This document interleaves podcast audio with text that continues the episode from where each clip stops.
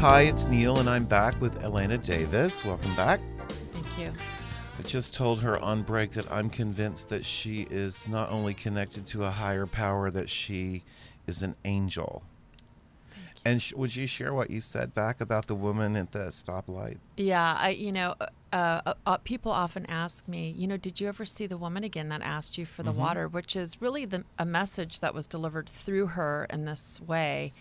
And I said, you know, no, I've never seen her again. And um, I, I have people often ask me, you know, well, do you think she was an angel and she just had to ask you that so this, you know, you would carry have this mission. You know, do you think she really existed? And a- lot of people say that to me. So, you know, and I say, you know, I don't know. Obviously, I wouldn't know, but I do know through her, um, this very important program has um, been delivered. So, Right. Well, through Yeah. you. And you're obviously connected to it, whatever it is, yeah, right? I Mm-hmm. mean, and you said, well, we all are. Some of us just aren't as consciously connected. Mhm. consciously connected. Yeah. There's all sorts of energy around us. Yes. and being in the modeling business and living in Paris and New York, one, and living in those cities and spending lots of time in those cities where you're out on sidewalks and streets, you become very keen to the energy of everybody on the street with you. And you know, sometimes for no reason, you just cross the street. You know, this is what people. Your vibe. You obviously are really tuned in, and I'm way down here, but some somewhat tuned in. I don't in think so. somewhat tuned in, but there are people who are not tuned in at all. And I just advise, I would just love to see what a what a better planet we would all be Mm-hmm. e- experiencing if everyone were just a little more, put a little more effort into just being open to whatever it is. Well, I think even that you could just make that description. I mean, actually, you're saying that, and I'm just, yes, I totally get that. But maybe that's a part of what has gone wrong is it requires being on the street and amongst the people and mm-hmm. connected to people to keep that alive. I think it's something that's very natural to who we are. I mean, it's it's a spiritual sense, really, right? Yes. It's a sixth sense. It's a it's a it's our intuition. It's Right. this other part of us that um, I think it gets shut down when we start living lives that are so compartmentalized and so materialistic Yes. and so um, cut off from the people and the streets and it, it's how you keep it alive which is why people need people too. I mean it's That's something exactly right. you know and it, it's a, a, i made a live stream about this earlier you know it was like uh, there's a, a, a study that came out that was funded by the gates foundation and it's about uh, elevating poverty so people poor people can access and be a part of the american dream. And it's a it's a wonderful report i read through it and i thought you know i am waters already embodies and and is activated in so many of the punchlines and the results of what was in in the study but Fantastic. but I was this morning. What I said on the live stream on I Am Waters was, you know, we have moved. It is a community fix. That was a part of what was Okay. in the thing, which was an earlier live stream this past week for me, or this week for me. But it's like, you know, the cities across the nation have outlawed basically being homeless. I mean, if you panhandle or beg, you get a ticket. If you if you're homeless. Now if you're domiciled and you're trying to feed or help someone who's homeless you get a ticket. So i mean and there was a veteran that was arrested in florida. This was over the holidays 10 people were arrested and ticketed in various parts of California over the holidays. Good Samaritans trying to feed people. And I thought, well, you've, you're outlawing compassion. Right. I mean, you're outlawing humanity, really. Sickening. But I can, you know, it, it's it's a problem because it's people that help people. I think we saw this demonstrated during Harvey, mm-hmm. and that's a very powerful. You know, it's it's this part of who we are, and it's what I love about Texas. It's what I love about coming back to Houston. I mean, we we travel all over the place, right? But I Yeah. love coming here. There, that sense of earthiness and that sense of spirituality, and that altruistic, um, innate thing about being a good person and being a good American and being a good neighbor. You know, that's still very alive and well here. And I think we saw it like on, you know, fire during Harvey. Yes. So It was it was inspiring to mm-hmm. people all over the world, and to people right here.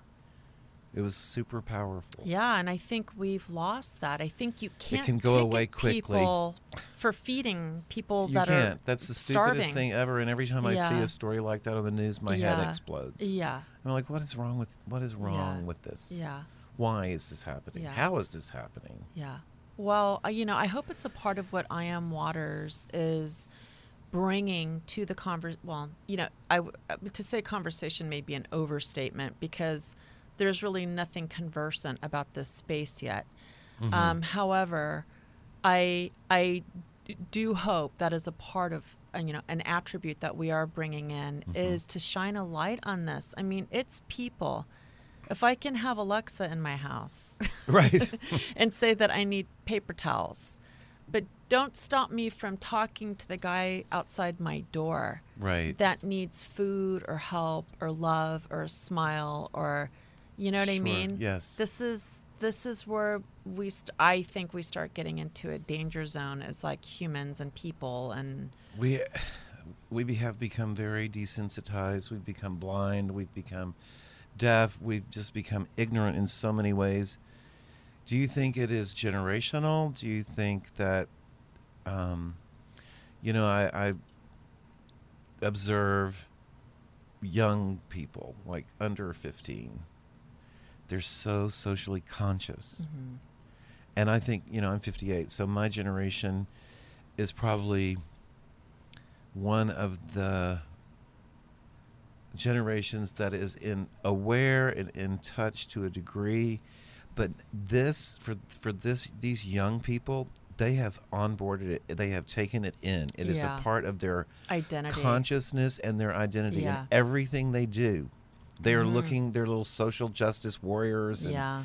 you know they are really they want to address homelessness and all these things Yeah. that are all around us and it, it inspires me because i think well maybe we have a chance because these young people are so committed to this Mhm. but they're so aware of it like i might be committed to it but not necessarily aware or vice versa and these kids they're really on it Well, and you know, I think that's true. There, are, you know, kids are exposed to a lot, and I have to say, you know, one of the things that I I often say, it's like there's so many causes, but there's so little humanity.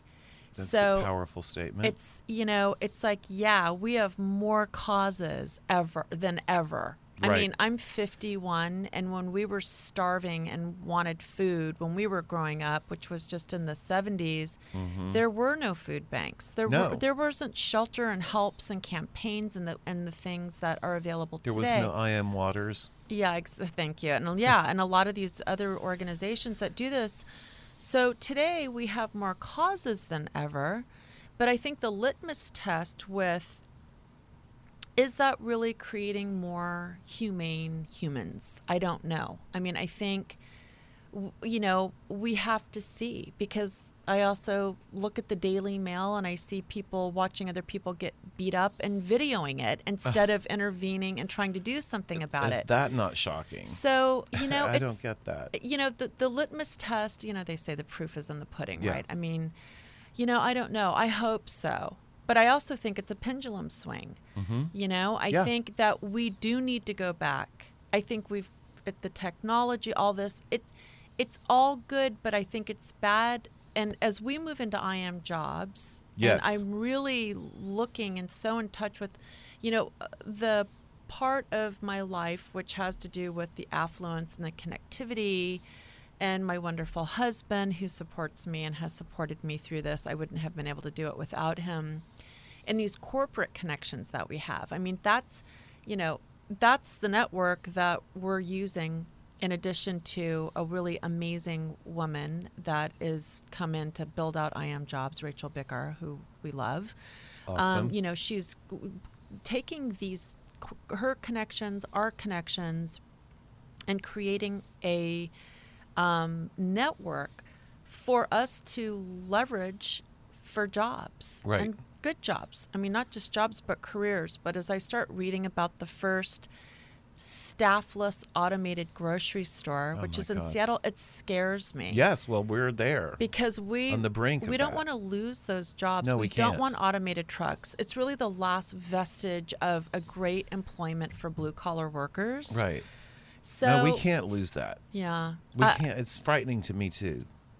So I don't know. You know, it's like, are we more in touch with Mm-hmm. need and people and humans and life because of social media, or you know, or are we, or are we not? I don't know. We're finding out, Yeah. as you said, we're in the learning curve right now, Yeah. and we're seeing what shakes out, what sticks. Mm-hmm. And mental illness is a huge problem in this country, and people are so cruel to people who have problems that they did not create. They this Yeah. happened to them at it was in their DNA or you know circumstances or whatever until you've been until you've faced some of the things that are horrific that some of Yeah. these people have faced you don't know how you would react and you know the mental illness problem in America is something that must be addressed and there's never enough focus on it you know Yeah. and it hurts me when people mock other people and make fun of people Mhm. it's uh, cruel and unkind but it also is part of the problem yeah. because it tells you where people's consciousness is on the Yeah. topic and um, instead of looking through the eyes of compassion hmm um, I don't know. We have so much, so much going on. The country as a whole is Mhm. very divided amo- among racial lines, for Mhm. one thing, which is that is hurtful to Mm-hmm. every single thing, Mhm. right? Because homeless people are white, they're Yeah. Latin, they're every shade in the rainbow. They're gay, they're straight, they're uh, you know, and it's something um, that I think has been stereotyped. I think that you know I was born in 1959, so it's, you know when I was a kid, you the people that you saw on the street were not usually white. Right. You know, I mean Right. for whatever reason. hmm hmm And now, um, The demographics have changed dramatically, dramatically. yes, Yeah. you're right. And go mhm. ahead.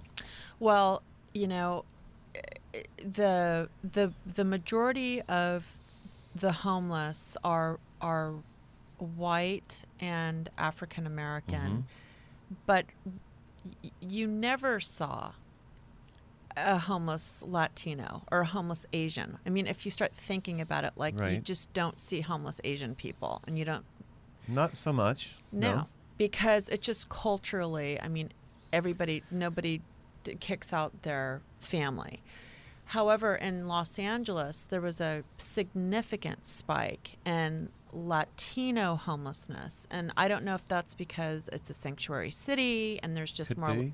people there in poverty that you know aren't able to make it into a life so they're falling to where any american would fall that didn't have a home or income or Sure. um, but also the demographics of the LA area has changed. Sure. Um, so you're right. I mean, it's you know why what feeds this. Um, it's hard to know, but there's absolutely demographic shifts. Right. But back to your mental illness point, you know, it's unfair to the mentally ill, and they're the ones that are the most visible. And it also makes it a very hard sell, if you will, to the you know 44% of the homeless that are families. And It's forty-four percent of the homeless are families. That's amazing. So, you know, in law in in the United States, according to the Department of Education, and we like we rely a lot on Department of Education because the HUD pit count is so it's not very scientific we'll put it that way. But there's 2.5 million homeless children in our public school system in the United States. Wow. So they'd have to have at least one parent with them, or they would be in foster care. So right there, you've got 5 million homeless people. People. And those are just the ones checking the box saying I'm homeless. Uh-huh. They could have Sure. a sibling and then another parent with them. So um, we don't know about them. We don't see them. We only see the mentally ill and Mhm. maybe the drug addicted. And I think this makes it very difficult on this greater population, helping this greater population of homeless. But we need to do something with our mentally ill. I mean, I think by and large in the United States, there was something I five six years ago I was at a luncheon, and I heard a very renowned psychologist talk about um, his field was mental illness. There was like, and I don't know if this was 2012, 2011, but there was something like 85 billion dollars in revenue lost in the United States because of people, just your everyday person that struggles with anxiety, you know, depression, Right. schizophrenia, bipolar, just a loss of revenue out of the workforce. Staggering. It's staggering. And so, you would think companies would want to invest in things other than the typical things that they do in terms of their workforce. I'm talking about it needs it. We need it. We and I'm glad Michael Phelps came out talking about his depression. I yes, don't know if that was very surprising brave. and very heroic. yes. I mean, for sure. but it needs to be spoken about and the people that we see on the street you know there's so many people that are homeless because they're bipolar and you know it's in the study that we have that we just did um, you know we know the homeless have high levels of education Sure. we meet with them through I am Jobs all the time. You know, they're lawyers, they're, you know, nurses, they're all kinds of educated. Well, very few have people. bipolar. It's true what you're saying, and very few people take the time to go and actually have a conversation with a with a homeless person because of all the things we discussed of fear and so forth. But if you ever do, you can you're you can be very shocked at the lives, the productive lives these people led at one point Yeah. and um, uh, there was a guy that lived was homeless where I lived in New York, and I used to walk my dog late at night, and and one time he came up to me because I would always give him a dollar or buy him soup or something, and he said, "I want you to know something. The word is out on you. No one's ever going to harm you in this Oh. in, in this neighborhood. We're watching and we're protecting you." Oh. And I was like, "Oh my God, I love you so much," you know. Yeah. So he wasn't crazy at all. He was just a victim of some very unfortunate Mhm. circumstances. And obviously a person who can be bonded with. oh, totally. Right. Oh, and he bonded to you and wants to protect you and he has everyone around him. I mean, When I left New York, amazing. before I left, I took him aside and I said, "This is to help you get your feet back because I'm I'm moving. I'm not going to see you anymore." And the last time I was there and visited my old neighborhood, he was gone. So I hope that means yeah, that you're that that took him in a different direction. Yeah. We're going to be going in a different direction in a second when we come back. I'm loving sitting here talking to you. I'm learning so much with Elena Davis, I Am Waters Foundation. Come right back.